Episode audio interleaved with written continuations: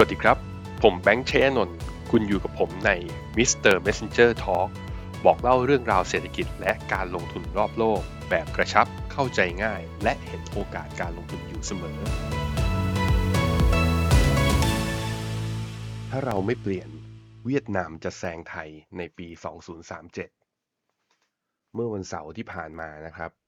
ก็อาจารย์นิเวศเนี่ยได้มีปล่อยบทความโดยใช้ชื่อว่าการอพยพครั้งใหญ่ของ VI ก็ในเนื้อหาบทความเนี่ยก็บอกว่ามนุษย์กับการอพยพย้ายถิ่นเนี่ยเป็นเรื่องปกติเราเผ่าพันธุ์โฮโมเซเปียนเนี่ยเกิดจากอยู่แหล่งถิ่นฐานของเราอยู่ที่แอฟริกา แล้วก็ย้ายออกไปขยายอิทธิพลทั่วโลก แล้วก็ฆ่าโฮโมนเผ่าพันธุ์อื่นทั้งหมดเลยนะฮะ ดรนิเวศเขามองว่าอย่างนี้ฮะเขาบอกว่าหนึ่งในเป้าหมายของการอพยพเนี่ยที่ข้างในบทความนี้เขียนถึงนั่นก็คือ การอพยพย้ายออกจากการเอาเงินลงทุนไว้ในตลาดหุ้นไทย ไปยังตลาดอื่นๆ โดยหนึ่งในตลาดที่ดรนิเวศมองว่าเป็นทาร์เก็ตที่นักลงทุน VI จะย้ายออกไป นั่นก็คือการย้ายไปลงทุนในตลาดหุ้นเวียดนามนั่นเองนะครับ วันนี้ก็เลยจะขอมาคุยกันหน่อยว่าในภาพใหญ่ ๆ เลย จริง ๆ เราคุยกันถึงเวียดนามเนี่ยหรือบทความเนี่ย หลาย ๆ คนน่าจะเคยเห็น หรือว่าได้เคยติดตามรวมถึงคนที่ลงทุนในตลาดหุ้นเวียดนามอยู่แล้วด้วย วันนี้ขอมาเข้าใจภาพง่าย ๆ ภาพใหญ่ ๆ เพื่อเราจะได้เข้าใจกำหนดทิศทางของการลงทุนในเวียดนามได้ถูกนะครับ ว่าทำไมนักลงทุน VI เนี่ยถึงสนใจลงทุนในเวียดนามกันอะไปฟังกันครับ เวียดนามปัจจุบันนี้นะครับก็เขามีขนาดพื้นที่ของเขาเนี่ยอยู่ที่ 331,000 ตารางกิโลเมตรนะครับ ถ้าเทียบกับไทยเราเนี่ยเนื้อหาของ EP ที่แล้วบอกไปแล้วว่าไทยเรามีขนาดพื้นที่อยู่ที่ประมาณ 513,000 ตารางกิโลเมตร ก็จะเห็นว่าเวียดนามนั้นเล็กกว่าเรานะ อยู่ที่ประมาณสัก 60-65%เมื่อเทียบกับขนาดพื้นที่ของเรา แต่ถึงจะเล็กกว่าเนี่ยข้อได้เปรียบของเวียดนามที่อาจจะดูเหนือกว่าเรานิดๆนะครับ นั่นก็คือ พื้นที่ทำเลของเวียดนามนั้นติด ชายฝั่งทะเลเนี่ยซึ่งทะเลทางฝั่งที่เวียดนามติดคือทางฝั่งทะเลจีนใต้เนี่ยยาวถึงประมาณ 3,400 กิโลเมตรทีเดียว 3,400 กิโลเมตรเนี่ยคิดเป็นสัดส่วนก็คือ พื้นที่ของเวียดนามเนี่ยร้อยเปอร์เซ็นต์เนี่ยจังหวัดหรือว่าโซนที่ติดกับทางฝั่งทะเลเนี่ยคิดเป็นสัดส่วนถึงประมาณ 75%หรือ 3 ใน 4 ของประเทศทีเดียว นั่นก็ทำให้เวียดนามนั้นมีความอุดมสมบูรณ์ในแง่ของอาหารทะเล ทรัพยากรธรรมชาติ นอกฝั่งและตัวพลังงานด้วยเช่นเดียวกัน อันนี้คือจุดแข็งในแง่ของพื้นที่ของเขา ถึงแม้ว่าจะมีขนาดเล็กกว่าประเทศไทยก็ตามนะครับ ต่อมาครับไปดูกันหน่อยว่า แล้วจำนวนประชากรเวียดนามเนี่ยเป็นยังไงนะครับ ก็พบว่าจำนวนประชากรเวียดนามณตอนนี้เนี่ยสูงถึง 93 ล้านคน อะ 97 ล้านคนนะครับ 97 ล้านคนทีเดียว ซึ่ง 97 ล้านคนเนี่ยมากเป็นอันดับ 15 ของโลก แล้วก็เป็นอันดับ 3 ของในภูมิภาคอาเซียน ในภูมิภาคอาเซียนเนี่ยมีอินโดนีเซียนะเป็นอันดับหนึ่งเลย 280 ล้านคน ฟิลิปปินส์112 ล้านคนนะครับ แต่จุดที่แตกต่างของเวียดนามถึงแม้ว่าจะมีจำนวนประชากรน้อยกว่าอินโด และก็น้อยกว่าฟิลิปปินส์นั่นก็คือประชากรวัยทำงานครับ ประชากรวัยทำงานของเวียดนามเนี่ยมีอยู่ทั้งหมดประมาณ 68 ล้านคน คิดเป็นสัดส่วนประมาณ 70%ของจำนวนประชากรทั้งหมด ซึ่งถือว่ามี working labor หรือว่า working population เนี่ยเป็นสัดส่วนที่สูงที่สุดนะเมื่อเทียบกับประชากรของประเทศนั้นๆเนี่ยสูงที่สุดในอาเซียนเลยแล้วก็ตรงจุดนี้แหละนี่คือ growth engine ที่สำคัญของประเทศเวียดนาม เพราะคนทำงานป้อนเข้ามาในตลาดเยอะมากขึ้น ก็แปลว่า productivity หรือ ออัตราการเติบโตของเศรษฐกิจก็จะมีโอกาสที่จะสูงมากกว่าประเทศอื่นด้วยนะครับคราวนี้จำนวนคนทำงานที่เยอะเนี่ยถ้าเป็นจำนวนคนทำงานที่ขาดทักษะเนี่ยก็คงจะไม่ช่วยให้ประเทศและเศรษฐกิจเติบโตได้ แต่ถ้าไปดูอัตราการรู้หนังสือของประชากรเวียดนามนะครับหรือที่เรียกว่า literacy rate นะครับโดยอัตราการรู้หนังสือของประชากรเวียดนามเนี่ยเขาวัดที่อายุอ่า15 ปีขึ้นไป ของเวียดนามเนี่ยอัตราส่วนอยู่ที่ 96%แปลว่าคนที่มีอายุเกิน 15%ขึ้นไปของเวียดนามเนี่ย 96%อ่านออกเขียนได้ ถามว่าเยอะขนาดไหน ของประเทศไทยเราอยู่ประมาณ 94%เของฟิลิปปินส์ของมาเลย์อยู่ประมาณ 95%แสดงว่าเวียดนามเนี่ยสูงเป็นอันดับต้นๆ คือสูงที่สุดในอาเซียนเลย นั่นก็แสดงให้เห็นว่า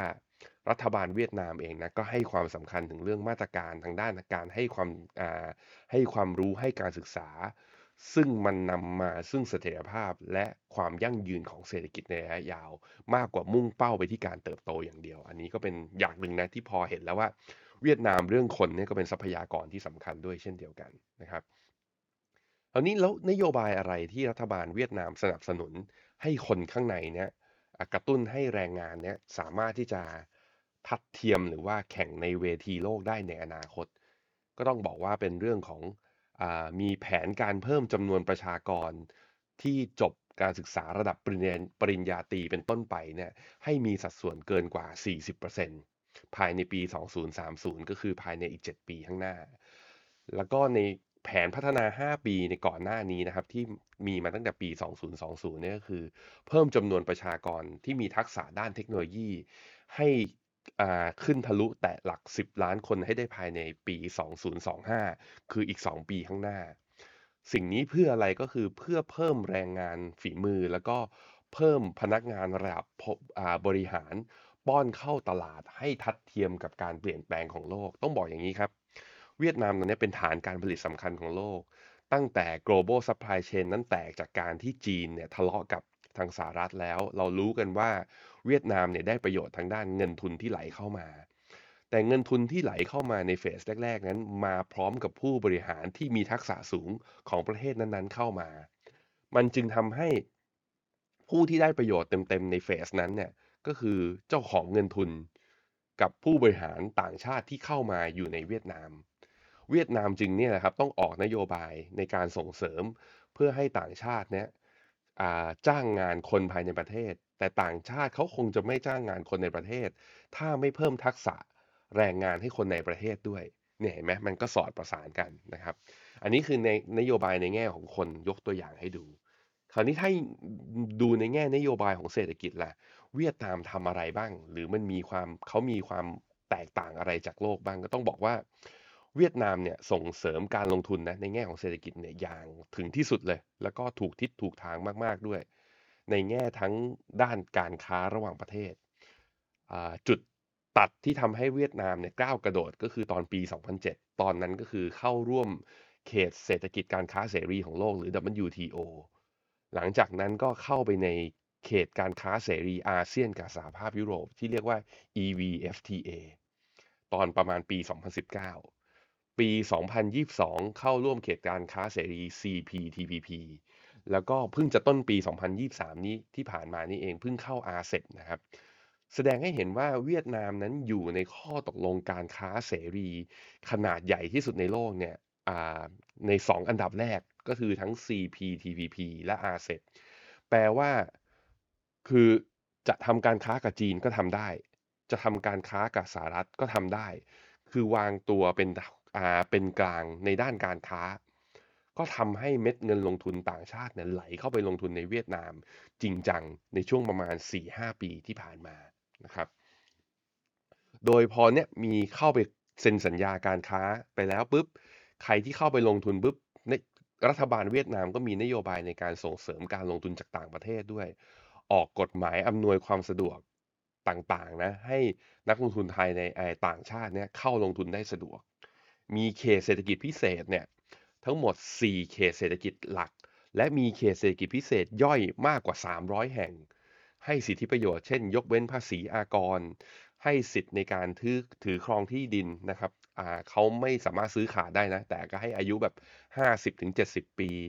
ให้สิทธิ์ในการจ้างแรงงานต่างชาติเนี่ยเข้าไปทำทุกอย่างเพื่อเม็ดดออ่า draw หรือว่าดึงดูดเม็ดเงินลงทุนต่างชาติ ซึ่งทำได้ดีในช่วงที่ผ่านมานะฮะอันนี้ เครื่องยนต์เอนจินหลักๆ ก็มีตัวนี้ อีกอย่างหนึ่งเนื่องจากว่าประเทศเวียดนามเนี่ยเมื่อกี้บอกไปแล้วว่า 3 ใน 4 ของประเทศเขาติดกับทะเล เมื่อมีทะเลก็แปลว่าการท่องเที่ยวเนี่ยก็ต้องส่งเสริมได้ใช่ไหมฮะนโยบายการส่งเสริมการท่องเที่ยวของเวียดนามเนี่ยก็เริ่มดีขึ้นเรื่อยๆนะฮะก่อนการระบาดของโควิดเนี่ยเวียดนามมีนักท่องเที่ยวต่างชาติที่เดินทางเข้าไปในเวียดนามเนี่ยประมาณ 18 ล้านคน โดย 18 ล้านคนเนี้ย อันดับหนึ่งเลยก็คือมาจากนักท่องเที่ยวชาวจีนประมาณ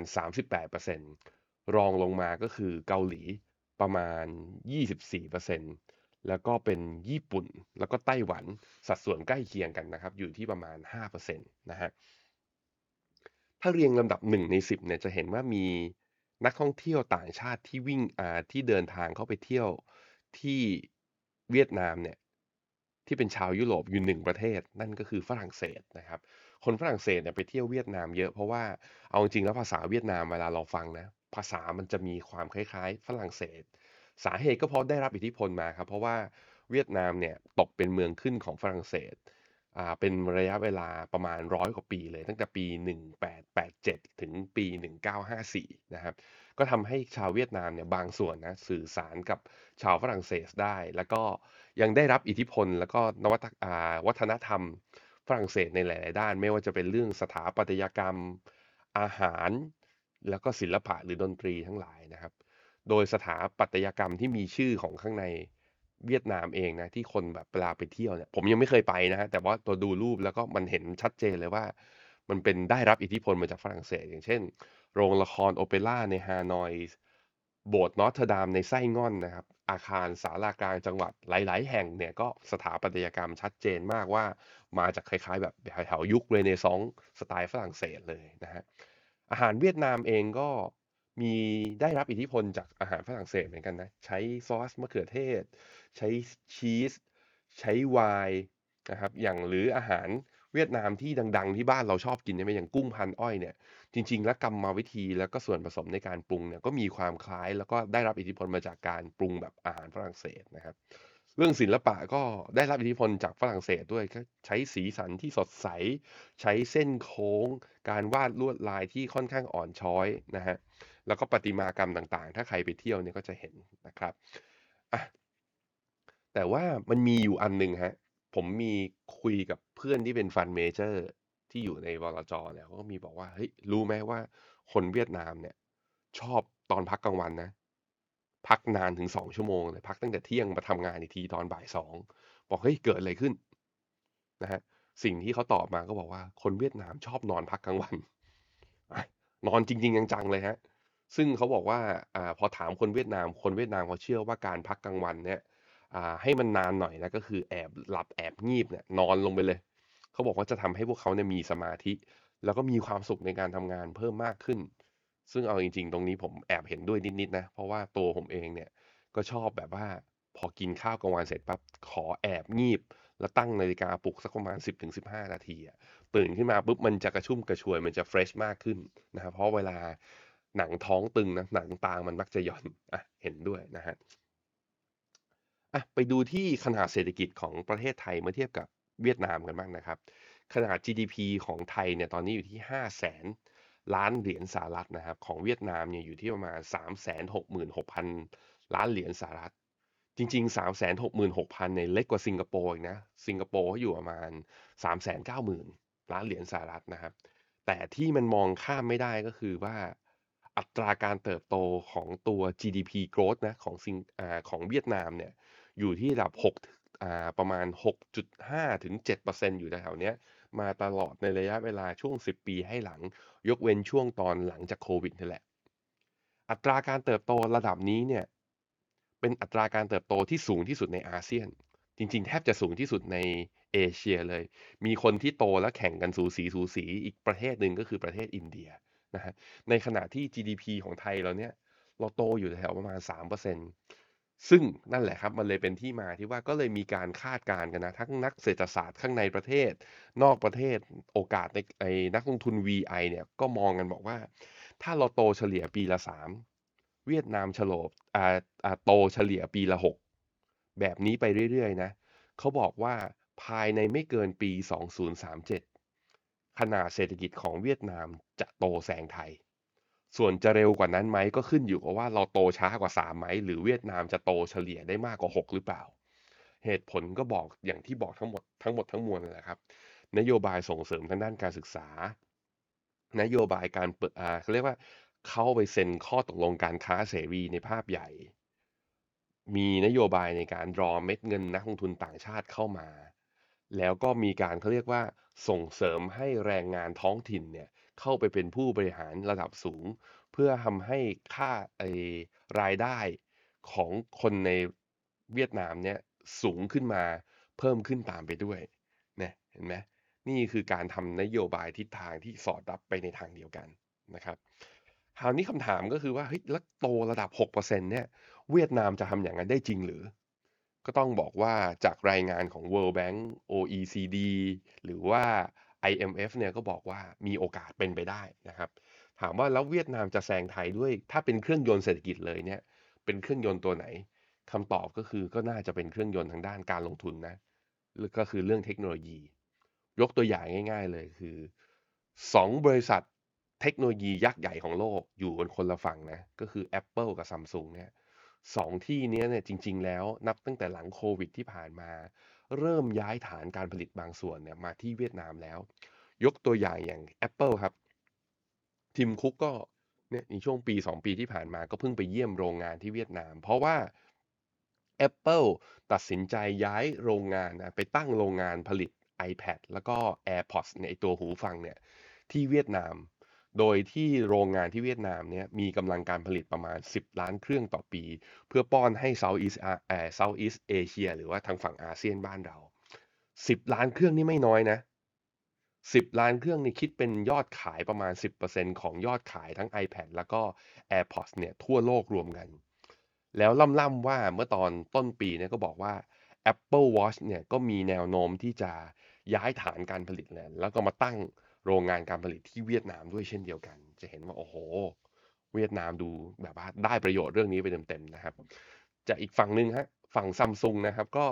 ปีนี้ประกาศจะลงทุนประมาณ 5,000 ล้านเหรียญสหรัฐ เพื่อ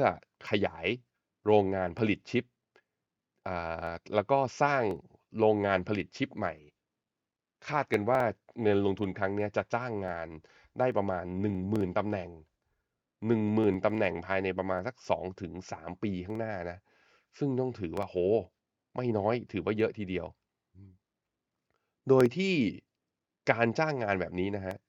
ก็คือรัฐบาลเนี่ยของเวียดนามเนี่ยมีการขอความร่วมมือด้วยนะเพิ่งจะออกข่าวมาเมื่อตอนเดือนที่แล้วนี่เองว่า ขอให้ซัมซุงเนี่ยเพิ่มบทบาทของผู้บริหารท้องถิ่น ข้างในบริษัทให้เข้าไปทำงานในตำแหน่งระดับสูงให้มากขึ้น อันนี้คือขอความช่วยเหลือ ถ้าออกไปขอความช่วยเหลือ แล้วยังไม่ทำตามนะเขาก็จะออกเป็นกฎหมายออกมา เพื่อบังคับเอาคุณไปตั้งโรงงานไปแล้วนี่ พอไปตั้งโรงงานตอนแรกก็รีแลกซ์ก่อน แต่เพื่อให้คนในประเทศได้ประโยชน์ ก็ค่อยๆ ใส่ข้อบังคับอะไรต่างๆ เข้าไป เพราะไม่งั้นนะคนผลรายได้สูงๆก็มีแต่ผู้บริหาร แล้วก็ขายแรงงานระดับล่างลงไปอย่างเงี้ยก็ไม่ดีก็ว่า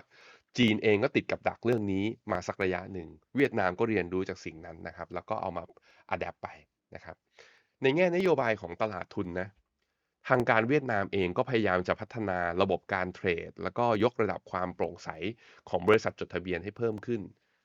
โดยที่เขาหวังว่านะครับก็จะขยับจากการที่ตอนนี้ตลาดหุ้นเวียดนามเนี่ยถูกคำนวณอยู่ในดัชนี MSCI Frontier Index นะครับ อยากจะให้ขยับขึ้นมาใน MSCI Emerging Market Index ให้ได้ภายในปีนี้ 2024 แต่ไม่แน่ละอาจจะดีเลย์ไปถึงปี 2025 แต่ไม่ว่าจะเป็นปี 2024 หรือปี 2025 ถ้าถูกขยับเทียร์ได้นะ จาก Frontier มาเป็น Emerging Market เนี่ย เม็ดเงินลงทุนจากต่างประเทศเนี่ยจะไหลเข้าอีกมากเลย ซึ่งส่วนหลักๆ อันหนึงเลยที่ต้องแก้นอกจากเรื่องระบบเทรดและความโปร่งใสแล้ว อีกแก้ปัญหาอีกเรื่องหนึ่งคือเรื่อง foreign limit นะครับ foreign limit หรือว่านักลงทุนต่างชาติที่เข้าไปซื้อเนี่ยยังจำกัดอยู่ยังไม่ให้เข้าไปซื้อในจำนวนที่เยอะมากเกินไป ผมคิดว่าส่วนหนึ่งก็เพราะว่าตลาดขนาดตลาดที่เล็ก วิ ตัวกลตเวียดนามเองก็อาจจะมองว่ากลัวว่าเฮ้ยทุนเข้ามาแล้วจะแบบว่าฮุบบริษัทไปก็แบบว่าค่อยๆ ผ่อนคลายกัน แต่อันนี้ก็เป็นอีกเรื่องหนึ่งที่ถ้าเมื่อไหร่เกิดขึ้น นักลงทุนที่ลงทุนในเวียดนามก่อนหน้าที่จะเข้าไปใน MSCI Emerging Market เนี่ยอาจจะได้ประโยชน์คือเป็นเรื่องของการ unlock value ด้วยเต็มๆนะครับอะนี่ก็คือเหตุผลภาพกว้างๆ ทั้งหมดทั้งมวลนะที่จะได้เห็นภาพใหญ่ ๆ ว่า ทำไมตลาดหุ้นเวียดนามถึงน่าสนใจทำไม VI ไทยอย่างที่ดรนิเวศบอกเนี่ยถึงมีแนวโน้มที่จะอพยพแล้วก็โยกเม็ดเงินออกไปลงทุนในเวียดนามนะครับ ซึ่งเอาจริง ๆ แล้วเนี่ยพอเราได้ดูข้อมูลนะศึกษาข้อมูลของประเทศต่างๆ ที่มีนโยบายในการพัฒนาเศรษฐกิจของเขาเนี่ยรอบๆโลกเนี่ยว่าเจริญเติบโตได้ยังไง ขึ้นเป็นผู้นำในแต่ละอุตสาหกรรมได้ยังไง ต้องบอกเลยว่า นโยบายภาครัฐเนี่ยมีส่วนในการผลักดันมากๆ การสร้างบรรยากาศการลงทุน ให้มันคึกคัก การสร้างโครงสร้างพื้นฐานที่รองรับ การวางแผนการศึกษาให้ดีนโยบายการลงทุนรวมถึงการส่งเสริมตลาดทุนให้เข้าถึงให้มากขึ้นด้วยเนี่ยทุกอย่างนี้ทั้งหมดทั้งมวลเนี้ยทำให้ประเทศหนึ่งๆนั้น สามารถที่จะเดินหน้าขึ้นไป แล้วก็สามารถเติบโตได้ในเวทีโลก ซึ่งผมคิดว่านี่คือสิ่งที่ประเทศไทยเราเอง อาจจะจำเป็นที่จะต้องกลับมามอง เพราะถ้าเราไม่เปลี่ยน ถ้าเราไม่สนับสนุน เวียดนามอาจจะแซงไทย และอาจจะไม่ใช่แค่เวียดนาม อาจจะเป็นประเทศอื่น ๆด้วย ก็หวังแต่ว่านักลงทุนอย่างเรานะ เราก็คงไม่ต้องรอให้ถึงครับนโยบายของภาครัฐเนี่ยเปลี่ยนมาก่อน แล้วเราค่อยเปลี่ยนตัวเองตาม แต่ผมคิดว่า นักลงทุนอย่างเราเราสามารถเลือกได้ในการกระจายความเสี่ยง เงินลงทุนบางส่วนของเราออกไปลงทุนอยังต่างประเทศ จะผ่านหุ้นรายตัวก็ได้ จะผ่านกองทุนรวมก็ได้ เพื่อให้เราสามารถมีเงินใช้ สามารถสร้างผลตอบแทนจากการลงทุน ให้เราเลี้ยงตัวเองได้ในยามเกษียณสำหรับวันนี้ สวัสดีครับ f i n o m e n a e x c l u s i v e บริการที่ปรึกษาการลงทุนส่วนบุคคล ที่จะช่วยให้เป้าหมายการลงทุนของคุณ เดินทางสู่ความสำเร็จ ไม่ว่าคุณจะเป็นนักลงทุนสายไหน เริ่มต้นที่ 5 0 0 0 0 0 บาท สมัครเลยที่ f i n o m e p h e n o m e n a e x c l u s i v e หรือ line at p h e n o m e n a p o r t คำเตือน ผู้ลงทุนควรทำความเข้าใจลักษณะสินค้า เงื่อนไขผลตอบแทน และความเสี่ยงก่อนตัดสินใจลงทุน